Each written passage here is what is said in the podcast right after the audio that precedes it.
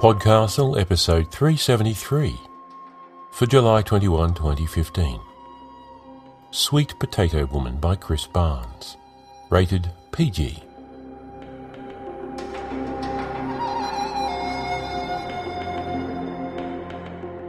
Welcome to Podcastle. I'm Graeme Dunlop, your co editor and host.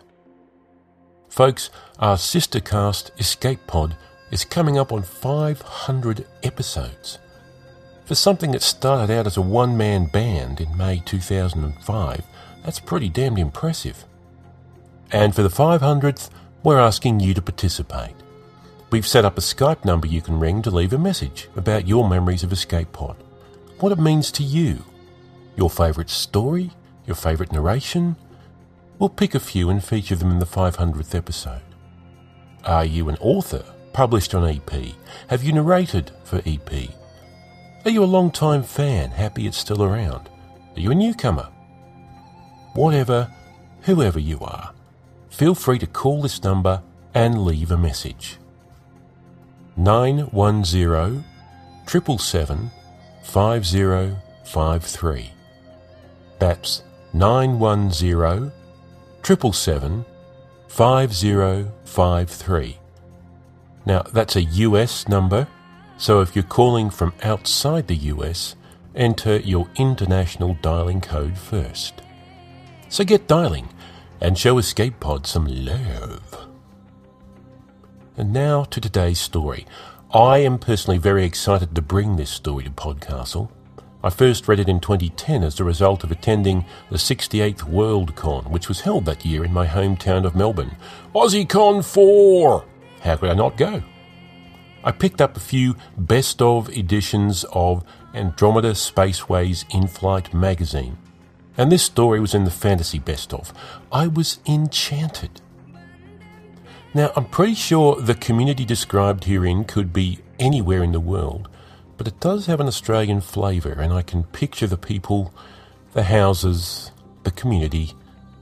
It's the kind of community you'll find all over Australia bit like Neighbours? Did you have to bring it up? I guess so, but, you know, without the death and plotting and murder and bombings and, you know, all the weird stuff that goes on in Ramsay Street. Anyway, I found this story gentle and sweet, and I hope you do too. Podcastle and I are proud to present Sweet Potato Woman by Chris Barnes. It was first published in Andromeda Spaceways Inflight magazine number 28 in 2007. Chris attended the inaugural Clarion South writing workshop in 2004. He hasn't written many stories after the initial flurry of those years, but those stories helped secure a job at the consumer organisation Choice, where for the past 10 odd years he's written stories on more mundane subjects such as vacuum cleaners and lawnmowers. Oh, the glamour, he says. Your narrator is, well, you're going to know the guy. So come out to the garden with us, dig into the earth, plant, who knows what you'll reap, and enjoy the story. Sweet Potato Woman by Chris Barnes. One Thursday morning, while digging in the sweet potato patch, George Mullet found a tuber with a face.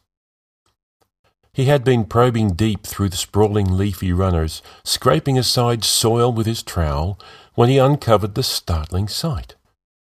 He stared in puzzlement, unsure of what he was seeing. With a few delicate flicks of his fingers, he cleared the dirt from the root and looked closer. It was a woman's face. Not just a chance assembly of dimples and lumps that was only face like if you look at it just so, at this angle, in that light. No, it was a proper face, quite unmistakable. A soil born sculpture in sweet potato. Good Lord, said George. With his earth stained hands, he dug around the tuber and lifted it free. It was sizable, a good kilogram in weight, he reckoned. He considered the face, turning it this way and that.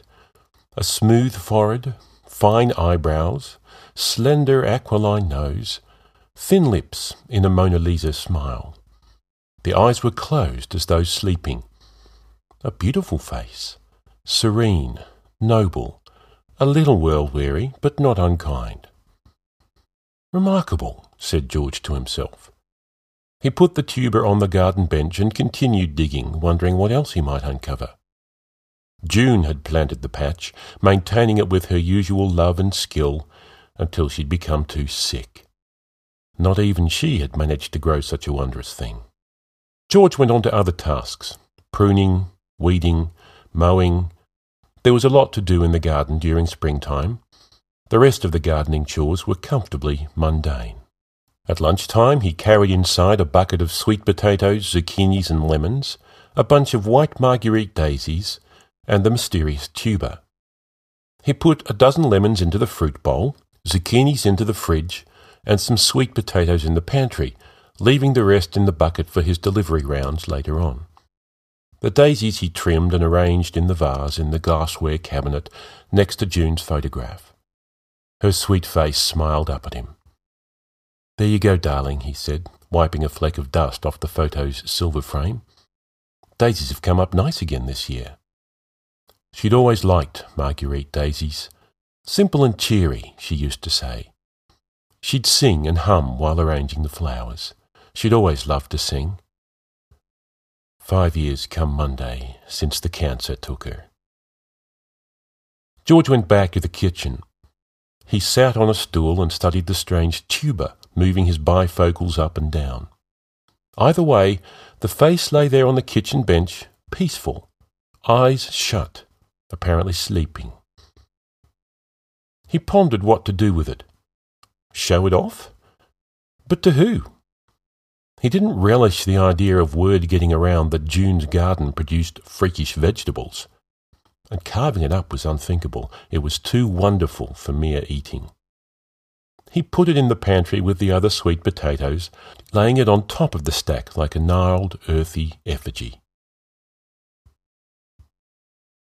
After dinner, George took his bucket of fruit and vegetables and went on his weekly round of Garden Close. Lemons for the Taylors at number seven in exchange for apples. Lemons and zucchinis for the Fosters at number nine, who gave George some Tahitian limes. Old Mr. Chew at number eleven liked sweet potato, and always traded a Chinese melon, winter melons, or the long knobbly bitter melons, depending on the season. George had no idea what to do with the things. He and June had tried a few recipes from June's Women's Weekly Asian Cookbook, but neither of them had especially liked the taste. He discreetly put the melons into the compost each week. It was the trading that George enjoyed, the smiling and nodding and the not quite bow Mr. Chew made at the end of the transaction. George never understood much of what the white haired Chinese man said, but that was all part of the pleasure, part of the ritual. June had enjoyed the weekly rounds. Share the harvest, she'd always said. Sow well and reap what you sow. That was her motto. George stopped in front of number 13, Marilyn Hardcastle's place. He rested a hand on her gate and tried to see through the frosted glass of her front door. The light was on inside, but perhaps she wasn't home.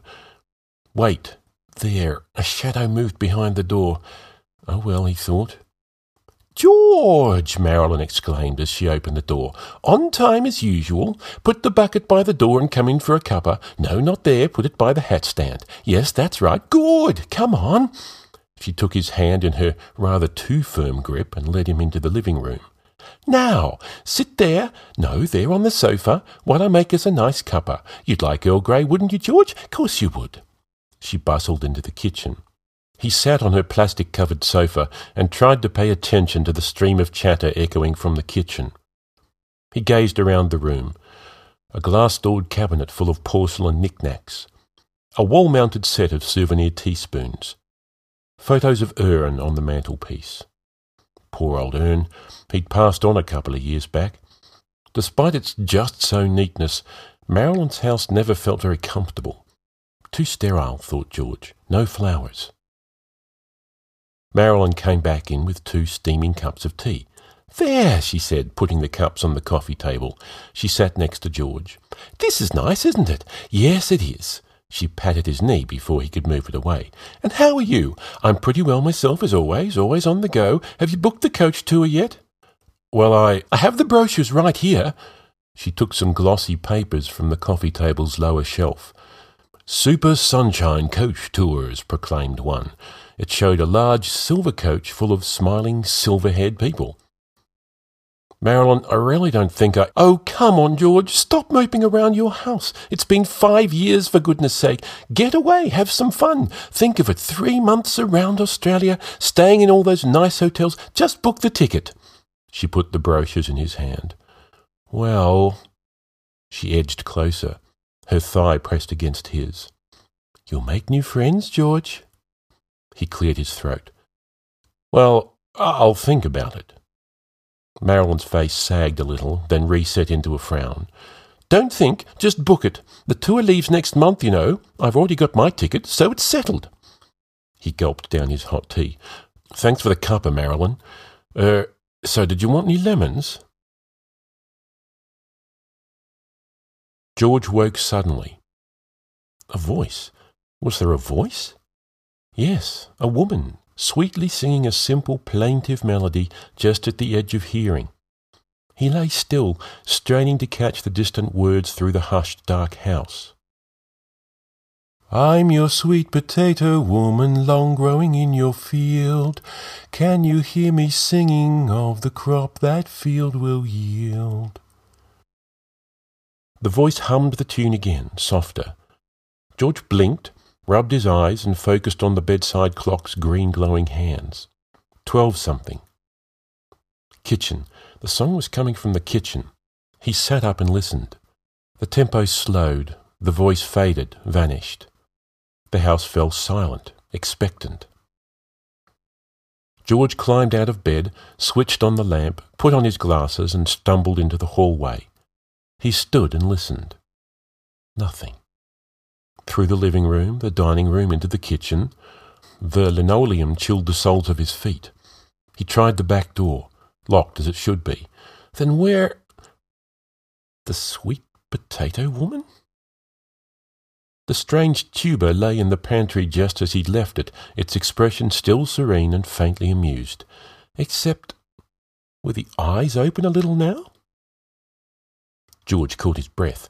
For a moment, the face looked like someone who was only pretending to be asleep. Can't be, he thought. Just my imagination. I'm still half asleep, that's all. He yawned and went back to bed. Sleep returned slowly. He dreamed, as always, of June, of holding her close, the summer day's smell of her hair, the welcome touch of her strong, beautifully warm hands. On Monday, George drove out to the crematorium. It was a long drive and he didn't enjoy all the traffic, but the crematorium gardens were top notch, and the rose bushes around June's plaque were in bloom. Yellow roses, her favourite kind. George laid a bunch of daisies alongside the plaque. Roses were lovely, but he liked to think she'd enjoy a homely touch as well. Five years. He walked around the small plot looking at the other memorial plaques. Most of them he knew by heart now. Some were more recent than June's. One was less than a year old, and he'd never seen any flowers near it. No one came to visit these people. Sad how quickly some people gave up and forgot their loved ones, moved on, as they said. Bees buzzed around the yellow blooms. Such a simple life, he thought. Gather nectar, spread pollen, make honey, and die. When a bee died, did its companions mourn? Not likely. No eternal numbness for them. Just move on, on to the next flower. Well, I'll move on when I'm good and ready, he told the bees, and returned to the car. That night, George again started out of sleep to the faint sound of singing. He clutched the sheets. His hands felt sweaty. This was no dream. The woman's voice hummed the same tune as before, then sang. I'm your sweet potato woman, long growing in your field. Can you hear me singing of the crop that field will yield? More humming. He flung the blankets aside, struggled off the bed, grabbed his glasses, and ran into the hall, and stopped as the voice continued with new words. Sunshine down from heaven, rainfall do your part. Grow a special harvest in the place I left my heart. George stood in the hall, heart pounding. He put a hand against the wall to steady himself and breathed deeply. Stay calm, George, he thought. It's a trick. An hallucination. Never heard of a singing hallucination before, though. He wiped his hands on his pyjama top. The voice faded once more into silence as he approached the kitchen warily. Nothing moved when he switched on the light. The pantry door was closed. He listened at it for a minute. Silence. He flung open the door. The tuber was still in place. He picked it up, turned it over and over, held it to his ear. Nothing. He put on his glasses and looked closely at the face. It looked back at him through distinctly half open eyes. Good God, said George with a start. The tuber slipped from his hand and thudded to the floor. He prodded the tuber gingerly with one foot. It didn't react. Must be a practical joke, he thought. But who'd do it and why? He looked out the window into the garden. Moonlight silvered the yard. There was no one there. His gaze returned to the sweet potato. Time to put a stop to this nonsense, he thought. He put the tuber onto the chopping board and took out the cleaver from the knife drawer, raised the heavy blade to strike. The face looked so peaceful, so beautiful, serene. He slowly lowered the cleaver. No, he thought, I have to find out more about this sweet potato woman. George put the sweet potato woman in his bedroom. He found her presence disconcerting at first and turned her face to the wall. He had an absurd urge to apologize for doing so. She remained silent, her subtle expression unchanged. The following night he sat up late in bed reading an old Zane Grey western, glancing occasionally at the tuber on the dresser. Midnight came and went, and the sweet potato woman did not sing. George fell asleep with the book sprawled on the bed and did not wake until morning. He put her back into the pantry where it was dark and cool. After breakfast, he stood sipping his coffee, looking out the kitchen window, planning the routine tasks for the day. A bit more pruning. The lawn edges could do with a trim, too. Nothing too strenuous. He wanted to be alert for tonight's vigil. But still, a man's got to keep his garden tidy, he thought. His garden? No, June's garden. Our garden. The doorbell rang before he could settle his thoughts. He paused as he recognized the silhouette behind the glass panelled door. Yoo-hoo, George! called Marilyn. He opened the door. Hello, Marilyn, he said warily. She stepped in without waiting for an invitation. Now, George, I need to know, have you booked your ticket yet? Er, uh, no. She sighed. I thought so. Dear, oh dear, George, honestly and truly, you just don't know whether you're Arthur or Martha these days. Come on, we'll do it now. She strode into the living room, George following anxiously behind. Marilyn, no, it's no trouble, she said. You can pay by credit card over the phone, you know. Marvellous, isn't it? Now come on, get your card ready. He moved his hand towards his pocket, but stopped and curled it into a fist. No, he said, I'm not going. Marilyn stared at him. What? Of course you are. We decided. No, you decided. I didn't. I'm not going. I have things to do. What things? she demanded. Moping around dusting old photographs? Burying yourself in that bloody garden? He stepped back, stung. Her face wavered. George, I'm, I'm sorry. George realized he was still making a fist and uncurled his fingers. I'm sorry too, he said. I should have made my feelings clear, said something sooner. Your feelings? she said hopefully. I don't want to go. Not with you, Marilyn. The words hit her hard, and his heart sank at her obvious pain. There's someone else, he added suddenly, surprising even himself. Come and see. He led her into the kitchen and opened the pantry. Look, he said, picking up the sweet potato woman. Marilyn's mouth hung open. She backed away from the tuber. What is that? Did you grow that? It's horrible. It's grotesque. No, George said. She's strange, but I think she's also rather beautiful. He placed the tuber back in the pantry, gently laying it down. She sings to me sometimes, but I don't understand the song yet. I won't leave here until I do. Barmy, whispered Marilyn. You're completely barmy. She backed away further. Don't you come near me, George Mullet. To think I wanted to. Oh, oh my God! She turned and strode towards the front door. George did not follow. He heard the front door slam. Well, Marilyn's gossip spreads faster than the wandering Jew, he thought. Barmy George and his singing spuds. He drew himself up. He didn't care. Barmy maybe, but he had to hear what the sweet potato woman was telling him, and no one was going to stop him. She lay on the dresser, peeping at George through half open eyes. He sat in bed, staring straight back, willing her to sing, to do anything. Night blanketed the house in silence.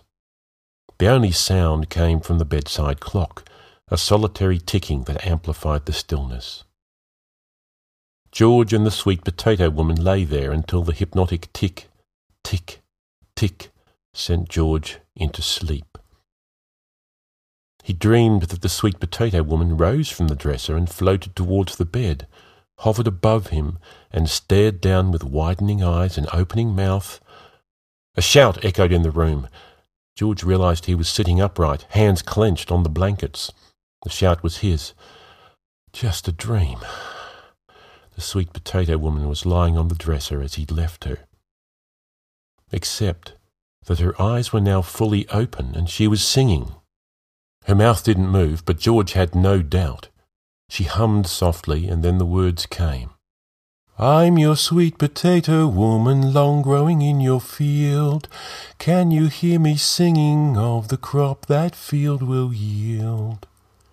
Sunshine down from heaven, rainfall do your part. Grow a special harvest in the place I left my heart. George waited, hoped, knew another verse must come.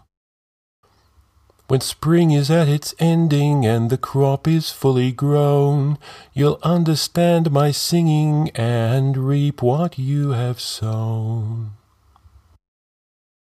She hummed the tune again, and the notes faded into silence. George waited, but she did not sing again. When spring was at its ending, that had been six weeks.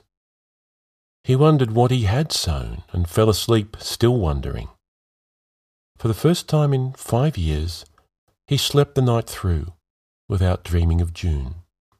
When he woke, the sweet potato woman's eyes were firmly shut. He stood and stared at the bright day outside, sapphire sky and golden roses and emerald grass, the day and himself full of expectation, and he felt as though his own eyes had never been more open.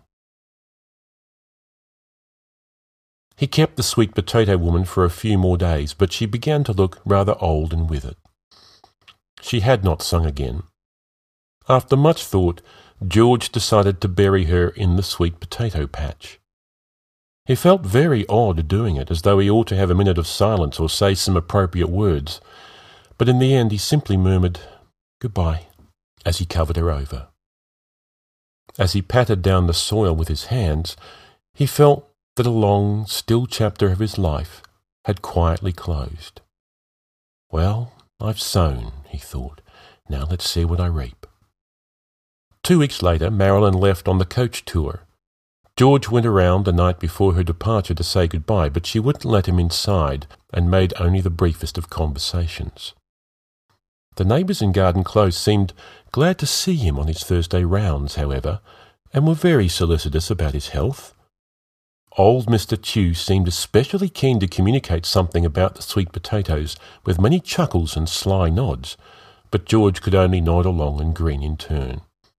Mr. Tew insisted on trading two melons for one potato this time. Three weeks later, George noticed a for sale sign go up in Marilyn's front yard. Her son came from across the city to supervise furniture removal and the open house inspections. He gave George a strange look when George introduced himself, but seemed friendly enough and said that his mother had always wanted to move closer to her grandchildren and decided to have it all done while she was away. In the fourth week, George realised that he had not dusted June's photograph for two days and that he felt no guilt about it. In the fifth week, while weeding the flower beds, George decided to remodel the garden. He'd always wanted a water feature with a frog pond. He began drawing plans that same afternoon. On the morning of the last day of spring, while walking up to the corner shop for milk, George saw that the for sale sign in the front yard at number 13 had a large sold banner plastered across it. He paused at the gate. The front door was ajar. The new owner, perhaps? He heard someone moving about inside, whistling merrily. Hello in there, he called, approaching the door. Just a minute, replied a distant voice. A trim, silver haired woman appeared shortly in the doorway. Hello, she said. George stared. He knew her face. Serene, noble, a little world weary, but not unkind. She returned his stare with a bemused smile. When he finally gathered his wits to shake her proffered hand, he found her grip was strong and beautifully warm.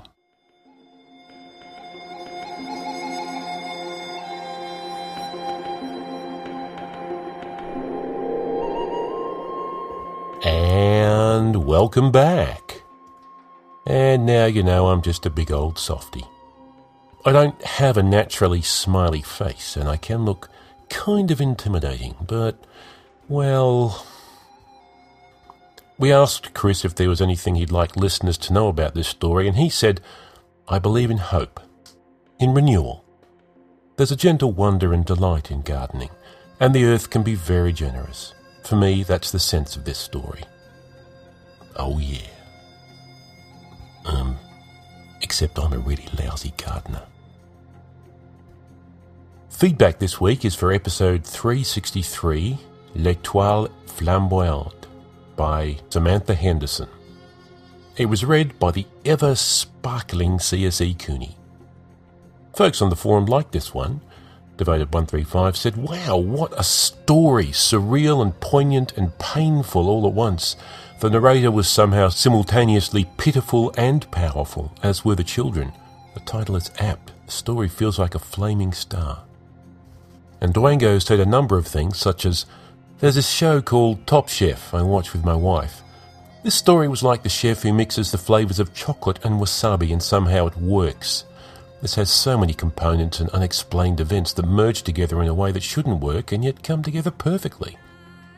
And the world is strangely unpleasant, post apocalyptic, and yet this almost doesn't seem to matter to the story.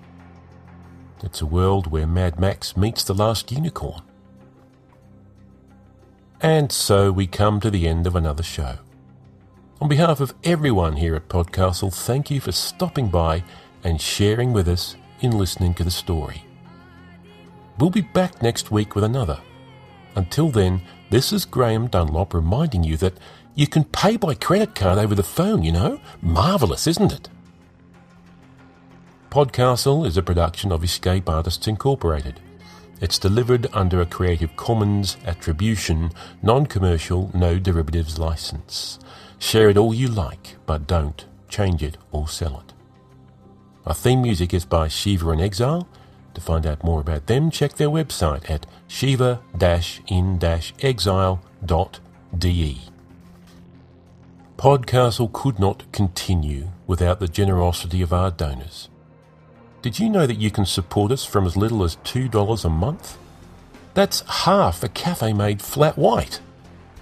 Er, uh, flat white's a coffee we have over here, a bit like a latte. Really good. A regular donation of just $2 helps us immensely, and one time donations are great as well. Or help spread the word of Podcastle. Write about us on your blog, or Facebook, or Twitter, or Tumblr, or Instagram, or Ello, or yeah, wherever you social media ties. Or leave us a five star review in iTunes. Let the world know how awesome we are. Marcus Tullius Cicero said, If you have a garden and a library, you have everything you need.